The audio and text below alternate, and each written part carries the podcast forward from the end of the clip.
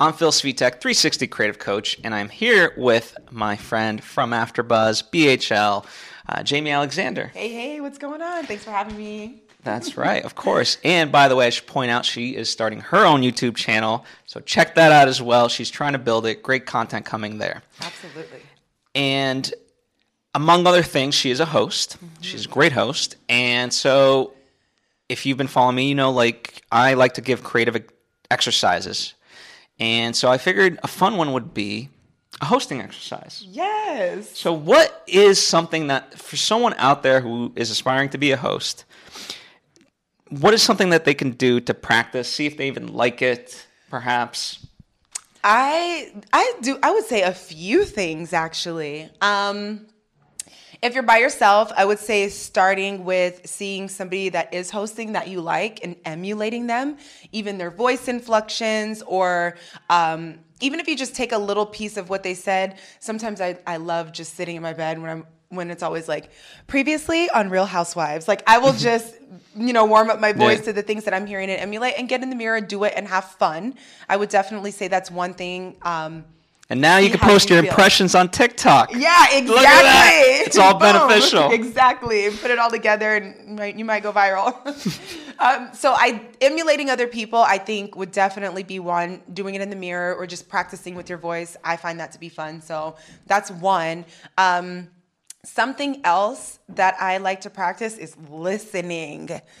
Sometimes we're really not listening, and the most valuable thing I have as a host, especially when I'm interviewing, is to listen because everything that's going to make the interview good is coming from the other person. It's about them, it's about having an interest in what they have going on, and then making sure that the audience is getting something from it. So if I'm all over the place or I already have an idea of what I'm to do when I get on camera and it's all about me and I want to showcase this and I, I miss so much from the other person. So we all talk to people every day, whether it's at our job or we have kids or our family and friends, and just test yourself at listening, really listening and taking in what they have to say. And then, you know, as a side, you could think of, you know, if this was an interview and I had a question or, um, if I had to learn something new, what would it be? And this is powerful because I used to host tech shows mm-hmm. and I don't,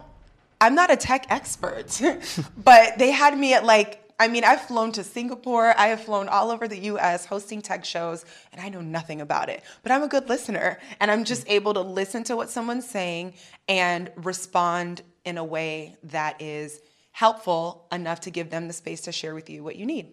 Yeah, no, that, that's really cool. And like, I mean, if you really break it down, most technology is supposed to be for the lay people anyway. And so, like, if you know, so easing people into that, and um, there's a great adage of like, well, there's a reason why we have two ears and one mouth. Correct.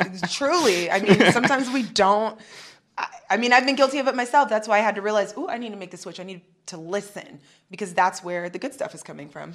Yeah, and, and there's an, there's a skill there of nudging your guest to certain directions. But I think overall, you know, if you, especially in your starting position, tape yourself doing stuff, watch it back, see how you're doing, get comfortable with the camera. Uh, it, it takes time. You might have natural ta- speaking talent, but that doesn't mean it necessarily fully translates and all that other stuff. Mm-hmm. But that also doesn't mean just because you did it like for a whole week and you're like, oh, I suck at this, doesn't mean you can't get much better at it.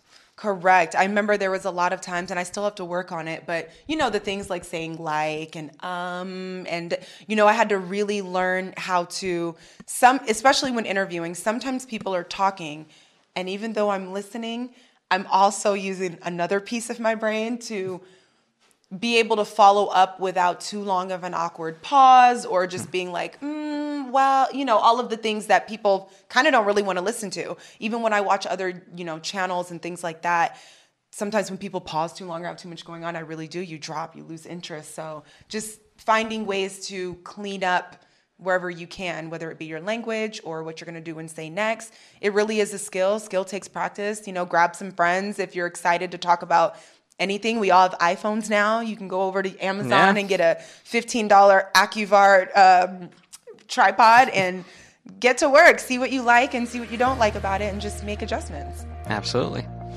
Um, well, thank you again. I'm at Phil Svitek on various social media, and Yeah, I'm at Jaimi Alexander, J A I M I, on Instagram, and Queen Jaimi on Twitter. And of course, you can search me on YouTube, or you can just click the link in bio on Instagram and subscribe. So do that. And I hope to see you next time.